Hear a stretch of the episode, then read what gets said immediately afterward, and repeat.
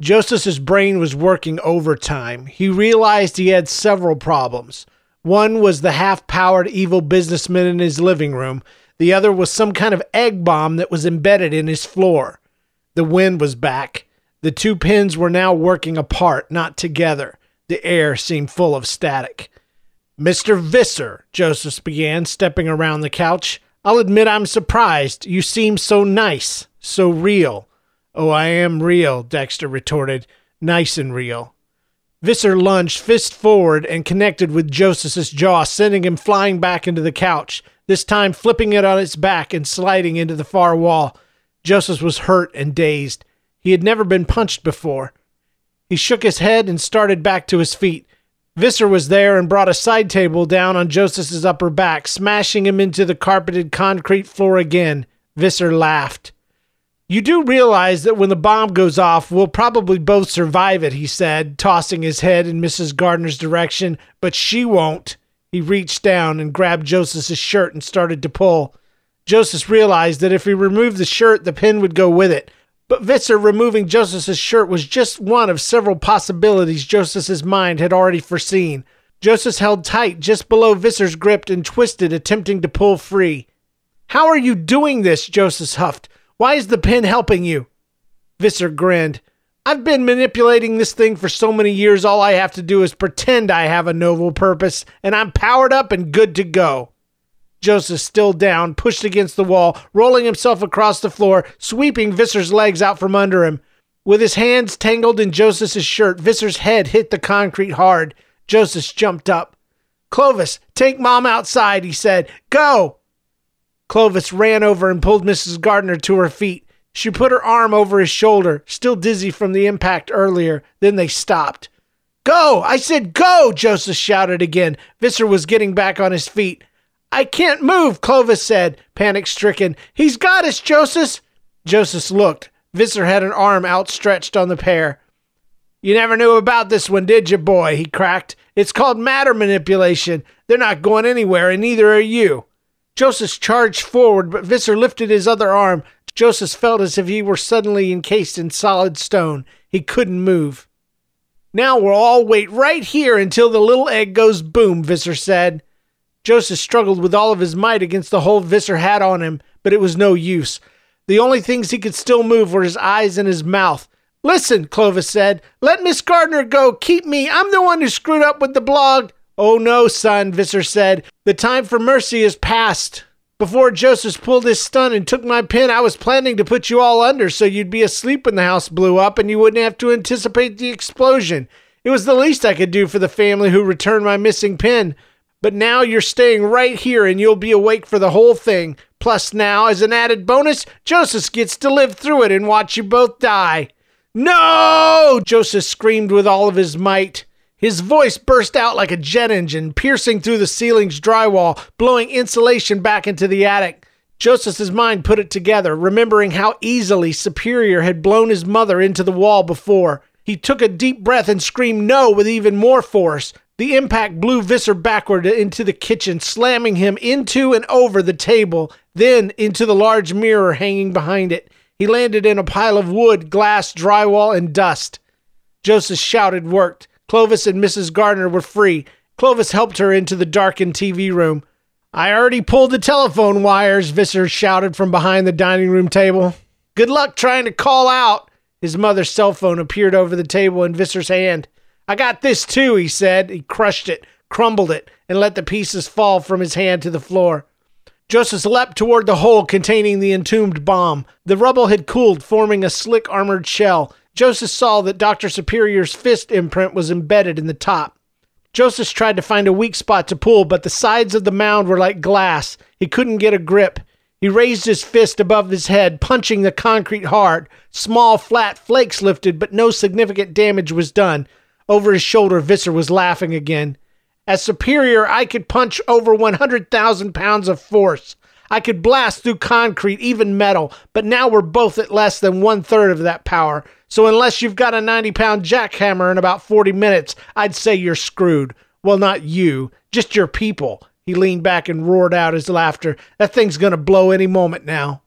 Visser stepped toward Joseph. Joseph kept his distance until his back hit a closed door, the door to the TV room, the room containing his mother, his best friend, and his helpless grandfather. Visser was still coming. Joseph swung out. Visser ducked and came up with a punch of his own, landing just under Joseph's ribs. Joseph's mind recalled getting hit with a baseball just above the ear on his first day of T-ball. It had really hurt. Joseph slammed both fists full force into the side of Visser's head, smashing into his temples. Visser stumbled back, holding his head, but recovered quickly and rammed forward head first into Joseph's stomach. The impact launched Joseph backwards, smashing through the TV room door, across the room, and into the opposing wall. Both Visser and Joseph lost their balance and ended up in a heap on the floor. Joseph jumped up and over Visser to the center of the room, looking around for his family. Mom, Clovis, and Grandpa were huddled in one corner. The couch had been moved like a barricade. His mother and Clovis were squatted down. Grandpa was wide awake in his chair, shaking like before. He looked furious. Joseph knew the only way to survive this was to get everyone away from the house as soon as possible which is impossible, he thought, because Visser will just hold us all here using his ability. Joseph searched his brain for a plan, instantly responding to the first one that came. Turning at Visser with both fists forward, Visser scrambled to his feet just as Joseph rammed into his chest, forcing Visser into the wall crater they had just made. Joseph came in close and smashed his head into Visser's, something he had seen in movies. It hurt, but it seemed to hurt Visser a little more. Visser cursed and brought his hands up to his bleeding forehead. Joseph saw the second pin glittering on his collar and snatched at it, hoping to tear it free. He missed. Visser grabbed Joseph's wrist and twisted it back. The pain forced Joseph to his knees. Joseph swung blindly with his other arm over and over, striking Visser on his head, arm, shoulder, and face. He could feel the tendons in his forearm stretching as Visser bore down harder. His wrist was going to give way soon. Joseph gathered the last of his strength and swung his right leg forward, catching Visser in the shin. The leg bent backward with a dull, sickening crack.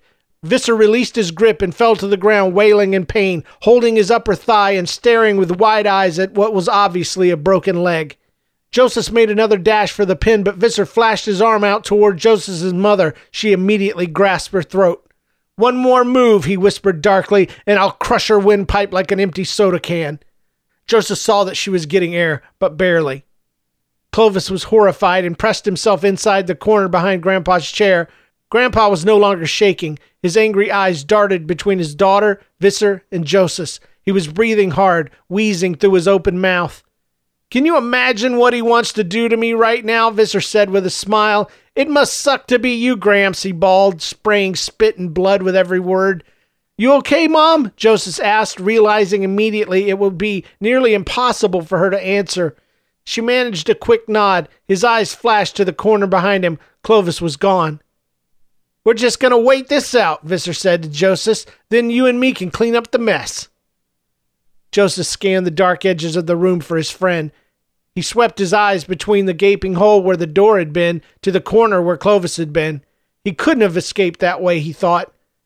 He flashed his eyes along the other path from the corner along the wall. There, behind the pile of rubble created by the double impacts into the back wall, was Clovis. Joseph was glad that he had found his courage. Clovis was a good friend, and he wasn't the kind of friend to let you down. Clovis was working his way behind the slabs of drywall and broken two by fours, and Joseph knew why. He was going for the pin, and if Visser didn't notice him, he stood a pretty good chance of grabbing it.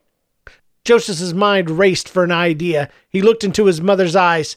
She was being brave, but the tears were there. Her hands were hooked around the unseen force crushing her throat, dangling her up so that her toes barely touched down. Joseph got his idea. Superior, he called out. Visser's head turned quickly to face him with the same proud expression as his enhanced counterpart. Joseph continued, There's no guarantee that either of us is going to survive the blast with only one pin. You've got to be thinking it. I know I am. A slight look of doubt flashed across Visser's face, but the smile never faded. You may very well be right, Mr. Gardner, he replied. Are you ready to return my pin like you did last time? Joseph's hair stood on end. Visser's words were like sandpaper to his soul. You do realize the pin you're wearing is rightfully mine. You did steal it from me, Visser said. What does your principled mother think of that? He squeezed his clawed hand slightly. Joseph's mother attempted a scream as the force tightened. Yes, Joseph answered. his body pulsing with each empowered word. They are yours. You deserve to have them both. He was saying anything at this point to keep Visser's attention as Clovis slid behind the final bit of downed ceiling tile. You let my family go and I'll give you this pin. Joseph ripped it off and held it out to Visser. He felt something pulling his whole arm ever so slightly toward the corner where his mother was hanging. He waved the pin back and forth in an attempt to dazzle Visser into staring at him. It felt like he was dragging his arm in a river current, easy one way, hard the other. The feedback barely registered. The bomb was going to go any second. Visser was focused, nervous, and Clovis was now reaching out for the second pin. So if I let your mother and grandfather go, you'll give me the pin and you'll stay here to die? Visser seemed impressed. Quite a sacrifice. Clovis was two inches away. Grandpa and Mom get to live. Isn't that nice? Clovis was one inch away. Aren't we forgetting someone? Who is it? Oh, yeah, Clovis! Visser grabbed Clovis's outstretched arm. He squeezed hard and twisted. Clovis screamed. Clovis heard bones cracking under Visser's grip.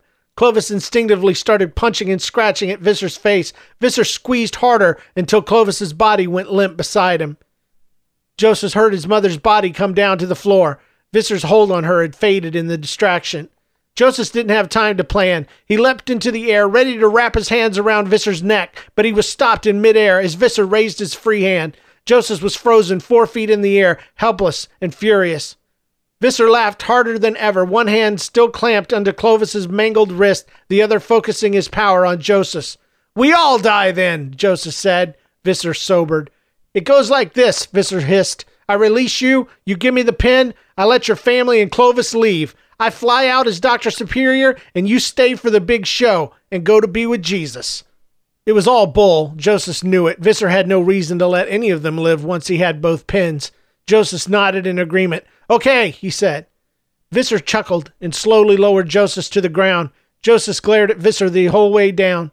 He nearly missed a very important detail. Toss the pin over, Visser said. Joseph stealthily picked up a tiny piece of plaster from the floor, then stood up. He couldn't help but smile.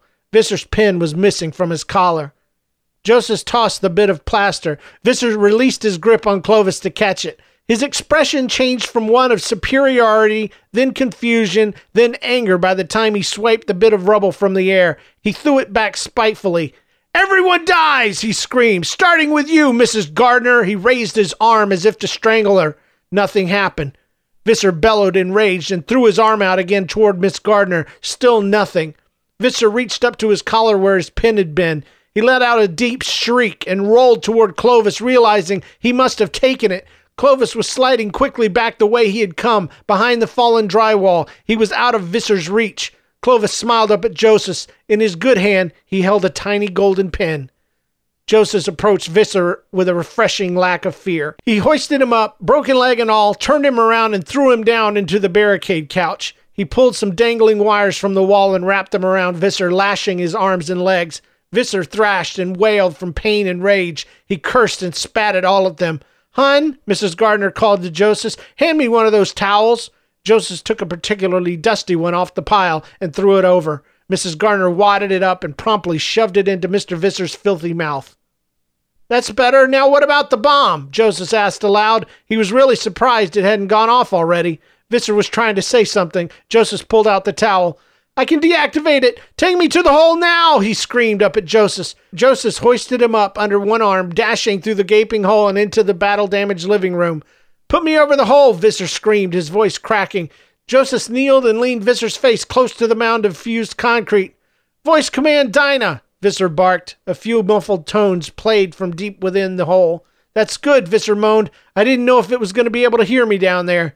Command form Dexter Visser, he said. More beeping. He was speaking quickly. Perimeter 10 yards, detonation 5 minutes, engage, he shouted. Engage! Joseph threw him against the wall. The sounds in the hole were coming louder and faster. There was a steady beeping that had to be a countdown. You moron! Visser shouted, his voice nearly gone. It wasn't even activated. Now I'm taking you all with me. And if you set foot outside the perimeter, it goes boom early. He smiled sickeningly, closing his eyes. Boop, boop, boop, he said, mimicking the countdown tone. Joseph ran back to the TV room. Clovis, throw me the pin. Clovis reached back and threw overhand. The pin sailed through the air, but at an odd curve toward the corner where his mother was sitting next to Grandpa. Joseph stepped to the left and caught it easily. He ran back to the living room, clipping the pins to his shirt along the way. He expected something to happen, but nothing extra did. No transformation, no extra empowerments, no extra hope. Beep.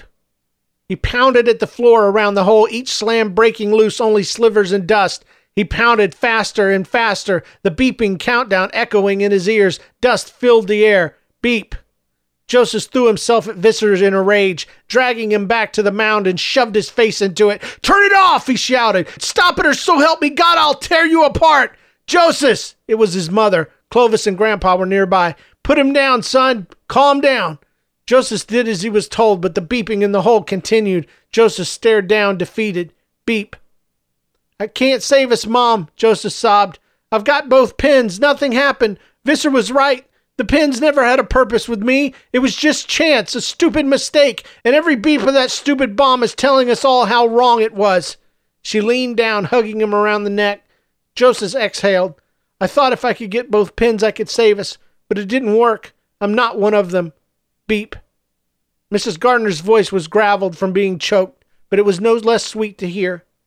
Joseph, your whole life you've tried to change the way the world works.